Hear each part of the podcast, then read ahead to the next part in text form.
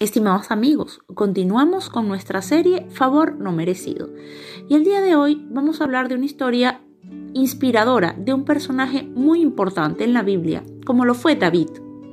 Le voy a pedir al Espíritu Santo que me guíe para poderles expresar con palabras sencillas los hitos más relevantes de la historia de este personaje, que es tan importante hasta la actualidad en las religiones cristianas, el islam y el judaísmo. David en idioma hebreo significa el amado y el elegido de Dios. David fue rey de, Israel y efectivamente llegó a ser rey de Israel y ese es el más grande favor no merecido que recibió. Vamos a comenzar a hablar de la vida de David y vamos a clasificar o a dividir su vida en tres grandes etapas. La primera, desde su nacimiento hasta la adolescencia. Luego la, unción y luego su vida y obras. ¿Quién fue David? David fue hijo de Jesse, nieto de Obed, y nació en Belén. David era el menor de ocho hermanos.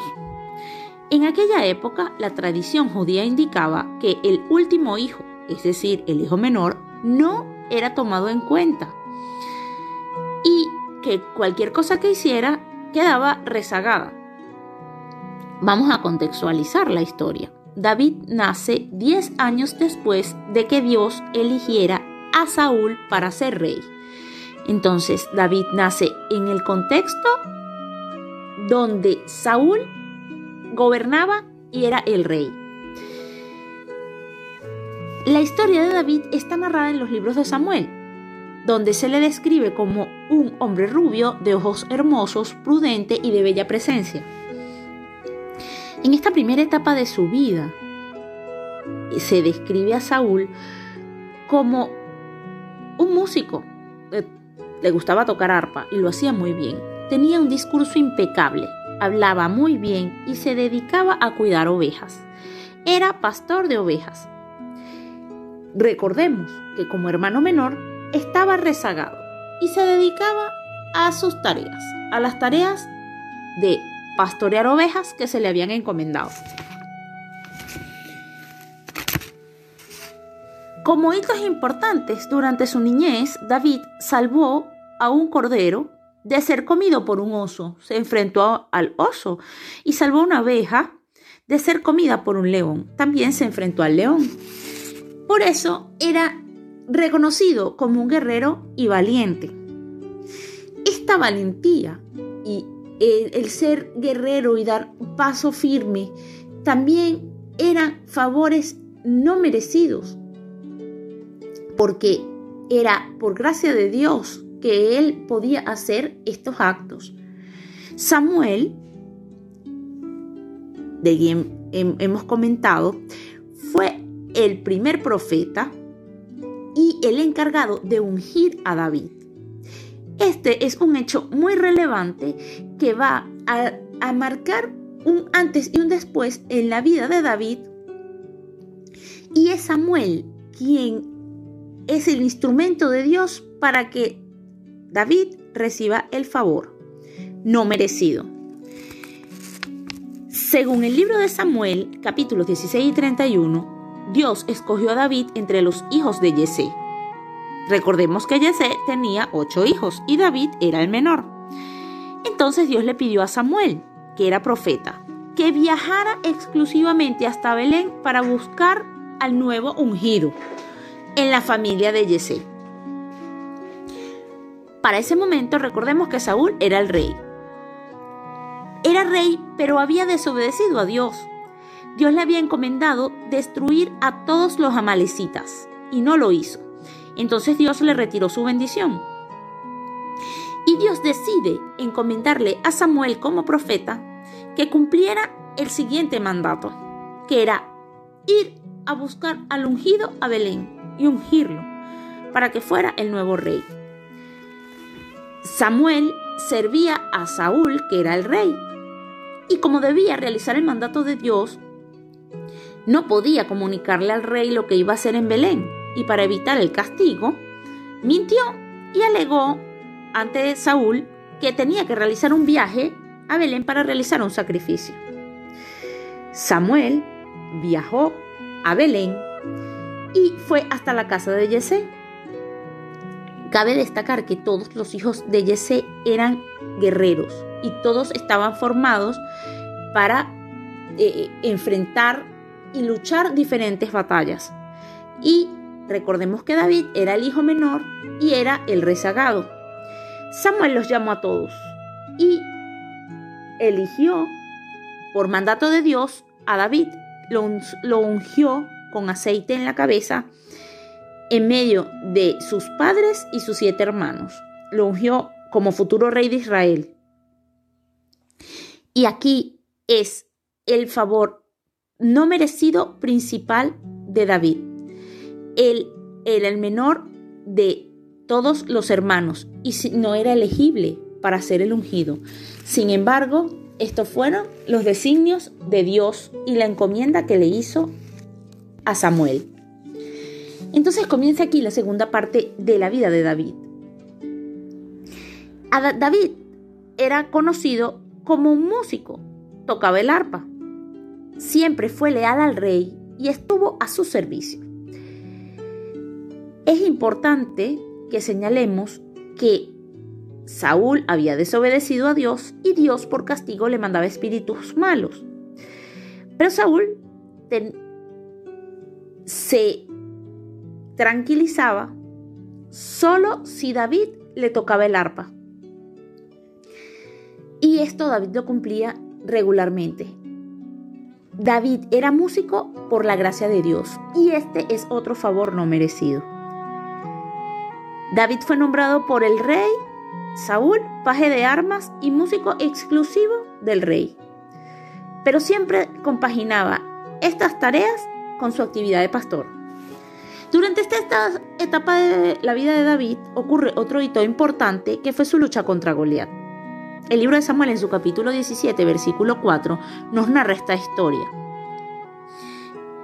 Esta historia demuestra la fortaleza de David otro de los favores no merecidos muy importantes en su vida. En tiempos de Saúl, los filisteos estaban en guerra con los israelitas y un gigante llamado Goliat, miembro de las tropas filisteas, desafió al ejército israelita, proponiéndole que eligieran al mejor de sus hombres para hacerle frente, y si resultaba derrotado y muerto, los filisteos serían esclavos de los israelitas, pero si ocurría lo contrario, los israelitas serían esclavos de los, de los filisteos.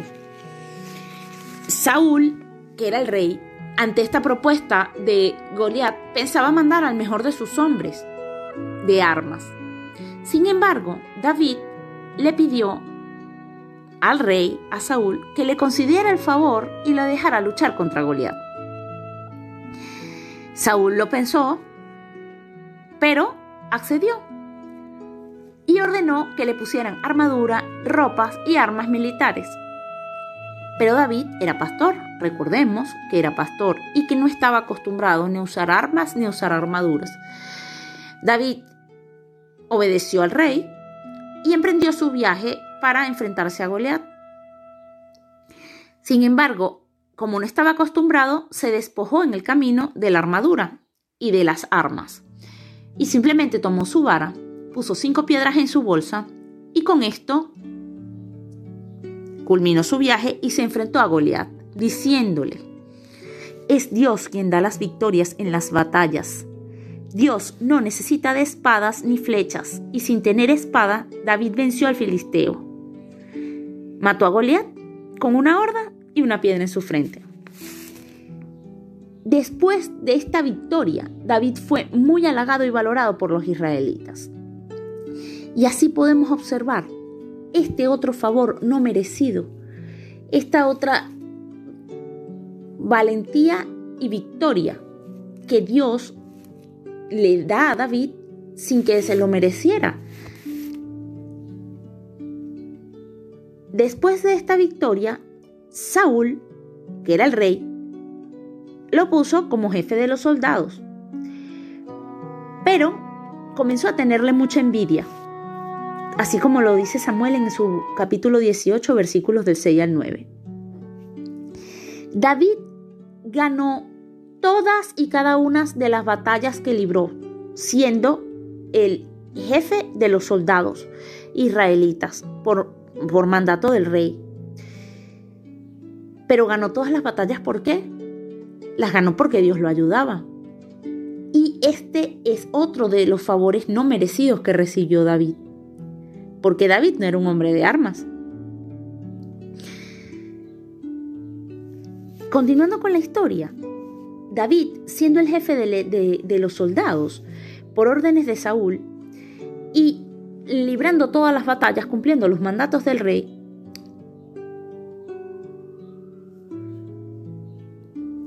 ocurrió que Saúl comenzó a tenerle mucha envidia y rabia a David. Aun cuando Saúl le asignó a David que se casará con Mical, su hija, y Saúl insistió hasta que David aceptó a Mical como su esposa. Así fueron parientes pero Saúl, el rey, lo odió para siempre. Lo persiguió en cada una de sus batallas y lo, queriéndolo matar. Pues veía en él un rival y el nuevo rey. Pero no lo logró. Y no lo logró por designios de Dios. Y este era otro de sus favores no merecidos que recibió. En la tercera etapa de la vida de David, David sucedió a Saúl como rey y como hito importante de su obra obtuvo la unificación del territorio israelí y sumó varias ciudades como Petra, Samaria, Jerusalén y Damasco. Es importante destacar que David también pecó, sintió pasión por Betsabé. ¿Quién era Betsabé? Era una mujer que estaba casada con otro hombre, pero este otro hombre era muy amigo de David. Este otro hombre era Urias. Por supuesto, David tenía el puesto de jefe de los ejércitos y aprovechó esta oportunidad para enviar a Urias, que era el marido de Betsabé, a las batallas en primera fila para que le mataran. Y así ocurrió. Urias fue muerto en batalla. David pecó porque cometió adulterio con Betsabé y la dejó embarazada. Y Dios lo castigó. Dios lo castigó con la muerte de ese niño. Pero David se arrepintió. Se arrepintió y luego Betsabé fue su esposa y tuvieron a Salomón, quien sería su sucesor. Aquí vemos otro favor no merecido por David recibe la bendición de Dios a través de su hijo Salomón porque se arrepintió. David fue elegido por Dios por su corazón. Su corazón era conforme al de Dios. Según Samuel, el capítulo 16, versículo 7, y Dios respondió a Samuel cuando ungió a David, no mires a su parecer, ni a lo grande que es su estatura, porque yo lo desecho, porque Dios no mira lo que mira el hombre, pues éste mira lo que está delante de sus ojos. Pero Dios mira el corazón. En la Biblia, el parámetro de un corazón perfecto es el de David. ¿Cuáles eran las características de David? La primera, humildad. A pesar de ser ungido como rey, siguió con su misma tarea y actitud humilde. Siguió caminando con humildad, esperando el tiempo de Dios, sin ser soberbia. La segunda es honra. David se sometió a la autoridad, siempre fue leal, no levantó su mano en deshonra, no se rebeló. Él entendió que tenía un designio divino y que Dios le estaba forjando su carácter. La tercera, David estaba libre de rencor y envidias nunca tomó venganza ante Saúl a pesar de todas las persecuciones que le hizo para matarle. 4. Arrepentimiento ante su pecado. 5. Obediencia. Supo actuar en los momentos indicados por Dios. Estos cinco principios son esenciales para adorar a Dios. Pidamos al Espíritu Santo que nos ayude a seguir a cada uno de ellos y estar conformes al corazón de Dios. Y si te gustó esta historia y crees que Dios te ha tocado el corazón, te invito a seguirla y a ponerla en práctica. Te invito a que puedas repetir esta oración. Confieso que soy pecador. Dios, te acepto como mi Señor y Salvador.